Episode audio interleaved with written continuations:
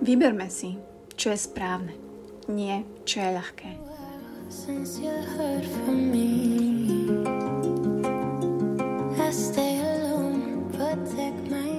Kamoši, vítam vás pri ďalšej nedelnej omši za mikrofónom opäť Buca a vydávam trošku neskôr túto omšu, pretože som vám dala čas, aby ste si užili víkend, je krásne počasie, takže verím, že ste vonku, máte svoj program a tí, ktorí ste sa tešili na tento diel, alebo všeobecne, že počúvate podcasty a hlavne tento, tak vás e, zdravím, pozdravujem a samozrejme ďakujem za podporu, za zdieľanie, hlavne na Instagrame.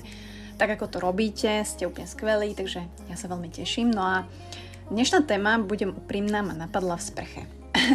sprche nás napadajú častokrát, neviem, či vy tak premýšľate sprche, je to taký akože dosť čas, kedy zmývate zo seba všetky emócie a mám čas tak reflektovať a paradoxne v sprche som dosť kreatívna, no a ja som si tak sama sebe hovorila, že ako možno pochopiť toto slovíčko neprestávaj nie v nejakom násilnom motivačnom zmysle, ale v čom ja som si uvedomila za posledné roky, to čo žijem, v čom je dôležité, naozaj dôležité neprestať. A teraz nemyslím také všeobecné veci, ako neprestávajte veriť v silu vašich snov a takéto veci, ale ja som si tak dala dokopy štyri naozaj dôležité veci pre mňa a možno um, aj pre vás a je to dobre počuť, možno sa s tým stotožníte, možno mi napíšete vaše vlastné, nad ktorými sa zamyslíte, kedy som sa ja rozhodla neprestať. Prvá vec je, a to veľmi rada opakujem a budem rada, ak to bude budete znovu počuť, že neprestávajte veriť v lásku po láske. Ľudia a my ľudia máme tendenciu, samozrejme po rozchodoch, po nevydarených vzťahoch, po sklamaniach, sa zavrieť do seba, hádzať či už muža alebo ženy do jedného vreca a sami sa stávať do tej pozície, že naozaj ja tú lásku po láske nebudem mať. Ja ju nestretnem, ja v to neverím, ja už nechcem.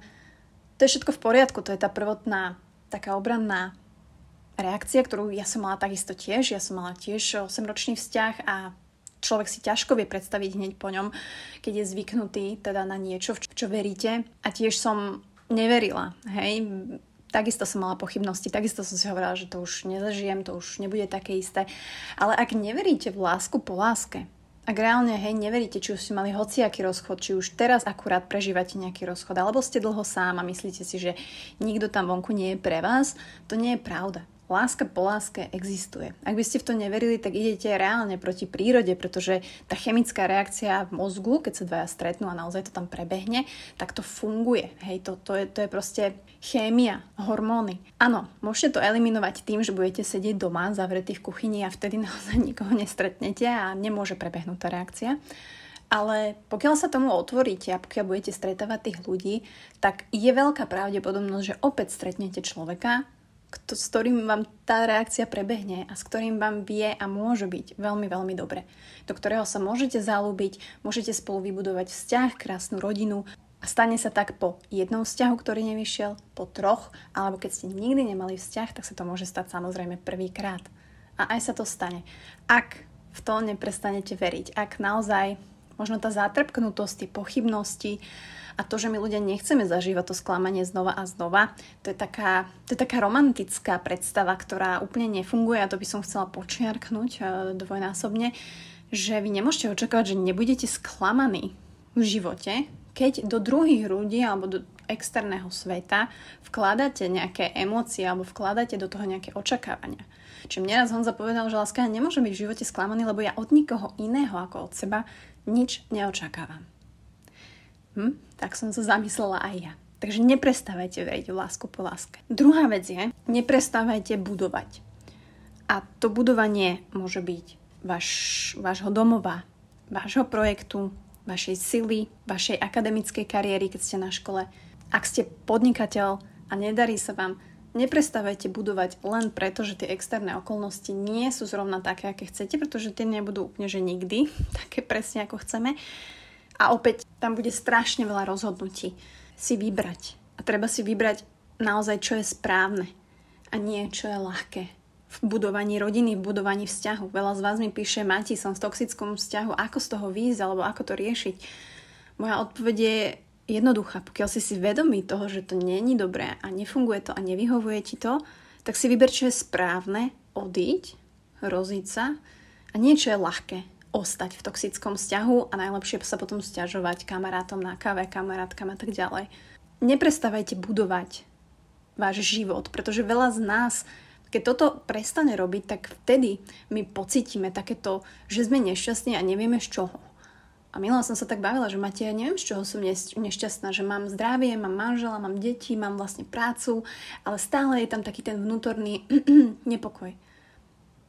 Skúsme sa zamyslieť, že či to nie je práve tým, že vám chýba trošku tej malty a toho stavebného kameňa, ktorým si budete budovať vašu cestu, skúšať. Keď to nepôjde, tak vybudujete inde. Koľko ľudí sa od, v 40 rozhodne, že začne, ja neviem, študovať na vysokej škole, to, čo ich baví, koľko ľudí dá výpoveď v manažerskej pozícii a začne robiť masera, pretože ho, to naplňa. Neprestávajte budovať svoju víziu, svoj život, svoje vzťahy, pretože ak prestanete, tak ste si vybrali to ľahké a nie je to správne a my to vnútorne cítime a to je vtedy ten pocit takého nespokojená, nešťastia, že mm, niečo som mohol urobiť inak. Tak to urobte.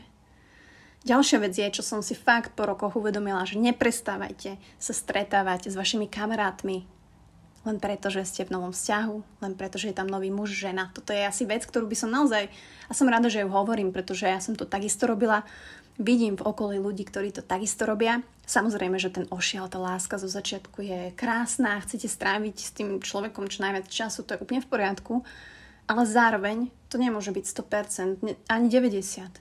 Tí ľudia tu boli pre vás, sú tu pre vás a je len na vás, či tu aj budú pre vás. No a v neposlednom rade som si tak v tej sprche hobela a hovorila si, že, že buď sa, že neprestávaj fakt byť vedomá a uvedomovať si, čo všetko máš. Pretože tá ľahká optika, ktorú my máme a ktorú máme tak otočenú na ten externý svet, že ale ten má to, ale ten, keby mal môj život, nemá to. Ten môže ísť športovať, pretože, pretože môže, ale pozri sa na mňa. Ten je na dovolenke, ale ja musím trčať tu. Ak otočíte tieto, alebo dáte dole tieto sivé okuliare a dáte si svoje vlastné, autentické, zameriate sa na seba, že čo vlastne v živote máte, tak to je polovica toho uspokojivého feelingu a tej vďačnosti, ktorú si my ľudia nekultivujeme jak som to pekne povedala. Ale je to pravda, fakt, fakt ju nekultivujeme, tú vďačnosť. My sa len oháňame tými slovíčkami, ale reálne byť vďačný, pocítiť tú vďačnosť, ktorú, ktorú by ste mali každý jeden deň, kľudne po krôčkoch, tak to je takisto môj tip na to, ako možno zvládnuť tie pocity, ktoré máte, že och, nie ste v živote tam, kde by ste chceli, alebo možno nemáte to, čo iný. Naozaj, Buďte vďační za to, čo máte. Buďte vďační teraz, kde sedíte. Ste možno vonku, v záhrade, s, s vašimi deťmi, ste na ihrisku. Buďte vďační za to, že počúvate tento podcast pri tom, ako bežíte a máte super tempo, alebo aj ste pomaly, ale užívate si to. Užívajte si to a buďte vďační, že sa môžete hýbať, že môžete ísť ráno do práce, že máte sa kam vrácať, že máte vybudovaný domov, kde vás čaká úžasná žena, úžasný muž, Užívajte si aj slobodu, že ste slobodný človek, môžete robiť čokoľvek, nemusíte sa nikomu zodpovedať. Užívajte si, pozor, toto je pre vás všetkých, ktorí študujete. Aj keď ja viem, že skúšky sú hrozné a vie to byť ťažké, užívajte si tieto posledné roky študentského života, pretože ten život potom, nebudem hovoriť, že je ťažký, to je blbosť, život je krásny, no matter v akej kapitole sa nachádzate, ale neprebehnite tie študentské roky len frflaním a sťažovaním sa. Prečo? Užívajte si to, že ste študent, užívajte si tie party, snažte sa vyťažiť samozrejme čo najviac. Zapojte sa do projektov, choďte na súťaže, choďte na Erasmus. Buďte vďační za to, že vás tam zobrali, že to môžete robiť, že ste nemali tú štartovaciu čiaru, možno takú ako niektoré deti, ktoré jednoducho vyrastajú v pomeroch, kde je pre nich nepredstaviteľné študovať. A aj v tomto. Vyberte si, čo je správne niečo je ľahké. Je možno ľahšie ukončiť tú školu, vzdať to, je to blbosť, je toho veľa, mám stres. Ale čo je správne, vy študujete to, dostanete sa do praxe a uvidíte, že viete reálne pomáhať ľuďom, ak študujete medicínu. To je neuveriteľná, nádherná vec. Neskutočne to obdivujem. Takže čokoľvek robíte, v akejkoľvek sfére vášho života, neprestávajte. Len preto, že si myslíte, že na to nemáte. Pretože posledná vec, ktorú si dovolím neopomenúť, je, že neprestávate nie veriť v silu vašich snov a veriť vo súd. A on aj Kentaurus je otočený mesiacom nadol, ale neprestávajte veriť v seba. Pretože Koľko máte rokov? Koľko rokov už žijete? Koľko rokov ste už zvládli? Koľko vecí? A zvládli ste ich. A to je jedno, či dobre, zle, či na jedna mínus alebo na trojku. Ale zvládli ste ich. Koľko vzťahov ste prešli, koľko prác, koľko úžasných vecí ste vytvorili, koľko ľudí ste urobili happy. Neprestávajte veriť v seba. V každej jednej situácii. A aj tam vám pomôže to, keď si vyberiete, čo je správne a niečo je ľahké. Pretože uvidíte, že dokážete zvládnuť aj niečo náročné. Tak e, toto znelo ako motivačná speech, ale chcela som si to takto pripomenúť a potrebovala som to aj ja počuť. Takže verím, že možno cez týždeň sa skúsite nad tým zamyslieť, že vám to možno niečo dá budem veľmi rada, ak mi dáte vedieť možno vaše. Neprestávaj, s čím neprestávate, čo ste si uvedomili za tie roky, že je pre vás naozaj dôležité.